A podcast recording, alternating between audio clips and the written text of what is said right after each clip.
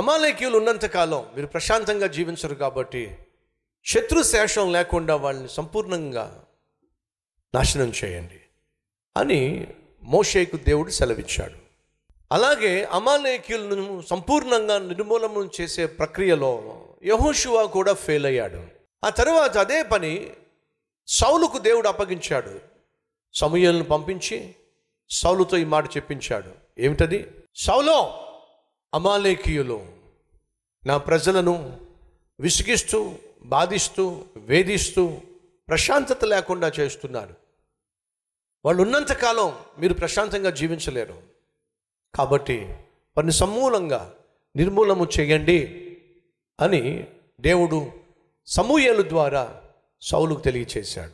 అప్పుడు సౌలు ఏమన్నాడంటే అలాగే ప్రభువా అమాలేకీయులను నేను చంపేస్తా. వాళ్ళని నిర్మూలనం చేస్తా అని చెప్పి అమాలేకీయుల మీదకు వెళ్ళాడు. అమాలేకీయుల మీదకు సౌలు వెళ్ళి వారిని చంపే ప్రక్రియలో ఏమనిపించిందో ఏమో కొందరిని చంపేశాడు కొందరిని చంపలేదు. అంతేకాకుండా అమాలేకీలకు సంబంధించినటువంటి ఎడ్లను బలిసినటువంటి దున్నలను జంతువులను తనతో పాటు తీసుకొచ్చేసాడు దేవుడు ఏం చెప్పాడు? సంపూర్ణంగా నాశనం చేయండి వాళ్ళంటే కొన్నిటిని బ్రతకనిచ్చారు. సహోదరి సహోదరులు మనం ప్రశాంతంగా జీవించాలి పరిశుద్ధంగా జీవించాలి దేవుడు ఆశపడుతున్నాడు. మనం ప్రశాంతంగా జీవించాలి అంటే పరిశుద్ధంగా జీవించాలి. ఎందుకని? మనలో బ్రతికున్న పాపము పాపపు అలవాటు అది ఏదైనా సరే ఆ పాపము చేసిన ప్రతిసారి అది మనకు మనశ్శాంతి లేకుండా చేస్తుంది.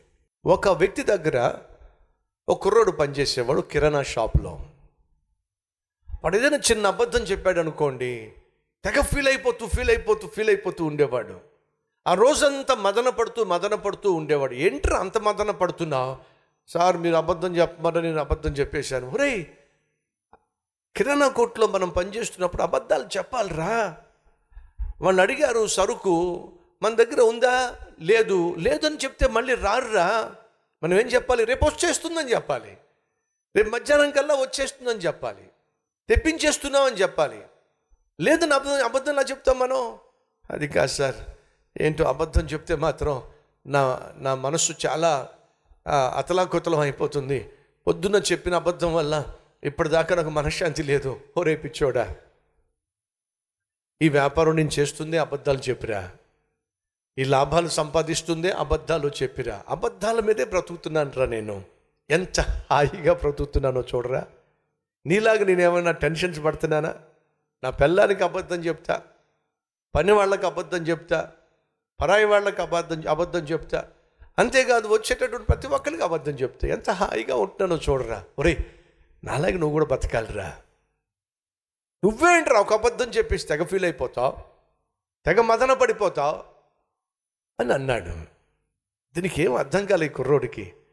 అవును కదా మా యజమాని ఎన్ని అబద్ధాలు చెప్పినా ప్రశాంతంగా బతికేస్తున్నాడు హాయిగా బ్రతికేస్తున్నాడు కొంచెం గ్యాప్ వస్తే గురక తీసి మరి నిద్రపోతున్నాడు. నేను ఒక్క ఒక్క అబద్ధం చెప్పానంటే లోపల ఎందుకో టెన్షన్ పెరిగిపోతూ ఉంది. అడుగుతున్నాను సహోదరి సహోదరులు మీరు అబద్ధం చెప్పినప్పుడు టెన్షన్ పెరుగుతుందా? అబద్ధం చెప్పినప్పుడు చచ్చా అనవసరంగా అబద్ధం చెప్పాను. అబద్ధం చెప్పాల్సిన చెప్పాల్సింది కాదు. అని మీ మనసులో గద్దింపు కంటిన్యూ అవుతుందా? అలాంటిది ఏమీ లేదా? ప్రజ ప్రొద్దున లేస్తే సాయంత్రం వరకు మేము కూడా ఆ కిరాణా కొట్టు ఓనర్తో కలిసే వెళ్తున్నాం బ్రదర్. ఉన్నారా మన మధ్య? భర్తకు అబద్ధం చెప్పినా భార్యకు అబద్ధం చెప్పినా బిడ్డలకు అబద్ధం చెప్పినా పైన ఉన్నటువంటి అధికారికి అబద్ధం చెప్పినా పక్కన మనతో పనిచేసే వాళ్ళకి అబద్ధం చెప్పినా సేవలో అబద్ధం చెప్పినా ఏమీ అనిపించట్లేదా నీకు? కారణం తెలుసా? చెప్తా విను. ఆ కుర్రోడేమో ఒక్క అబద్ధం చెప్పి తెగ ఫీల్ అయిపోతున్నాడు. ఆ యజమానేమో పొద్దుట్లు సాయంత్రం వరకు ఎన్ని అబద్ధాలు చెప్పినా హాయిగా బతికేస్తున్నాడు. ఏమిటి తేడా? అప్పుడు సడన్గా వాడి బల్బు వెలిగింది ఏమైంది? బల్బు వెలిగింది. సార్ నాకు అర్థమైంది. ఏం అర్థమైందిరా మీరు ఎన్ని అబద్ధాలు చెప్పినా మీకు ఏ నొప్పి లేదు. అవునరా నాకే నొప్పి లేదు.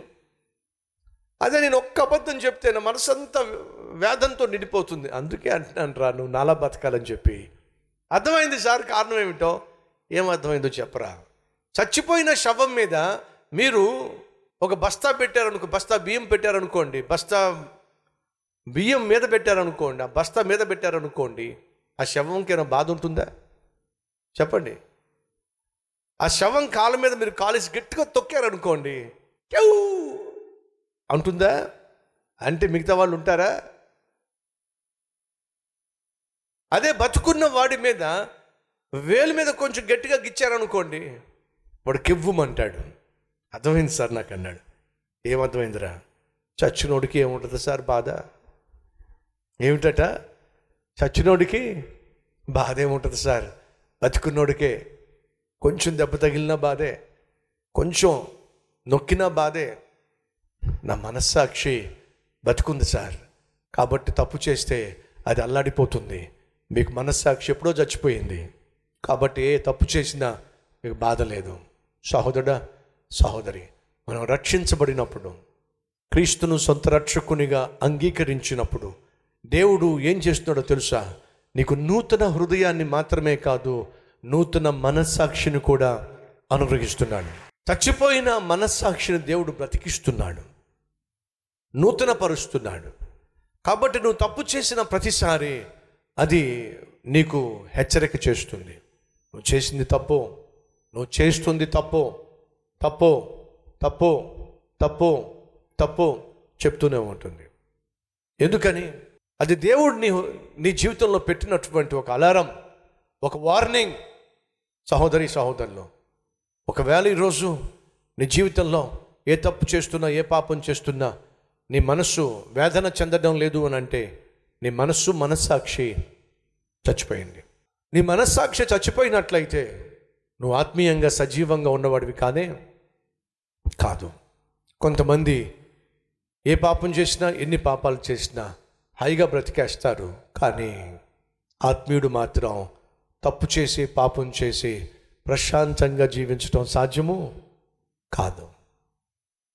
అలాగే అమాలేకీయులు బ్రతికున్నంత కాలం ఇష్రాయేలీయులు ప్రశాంతంగా జీవించడం సాధ్యం కాదు. కాబట్టి దేవుడు ఏమన్నాడు? మీ మీకు ప్రశాంతత లేకుండా చేసే అమాలేకీయులను చంపేసేయండి. మనకు ప్రశాంతత లేకుండా చేసే మనలో ఉన్న శరీర కార్యాలను ఏం చేయాలి? మనం చంపేసేయాలి.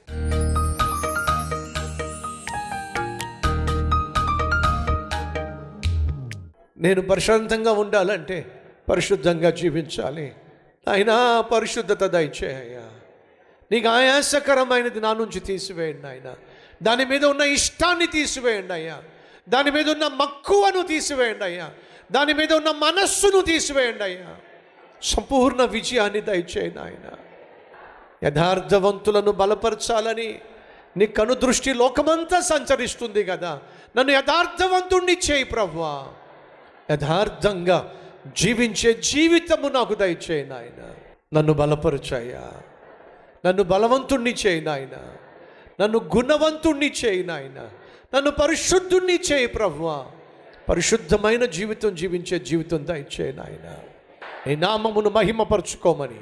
యేసు నామం పేరట వేడుకుంటున్నాము తండ్రి. ఆమెన్.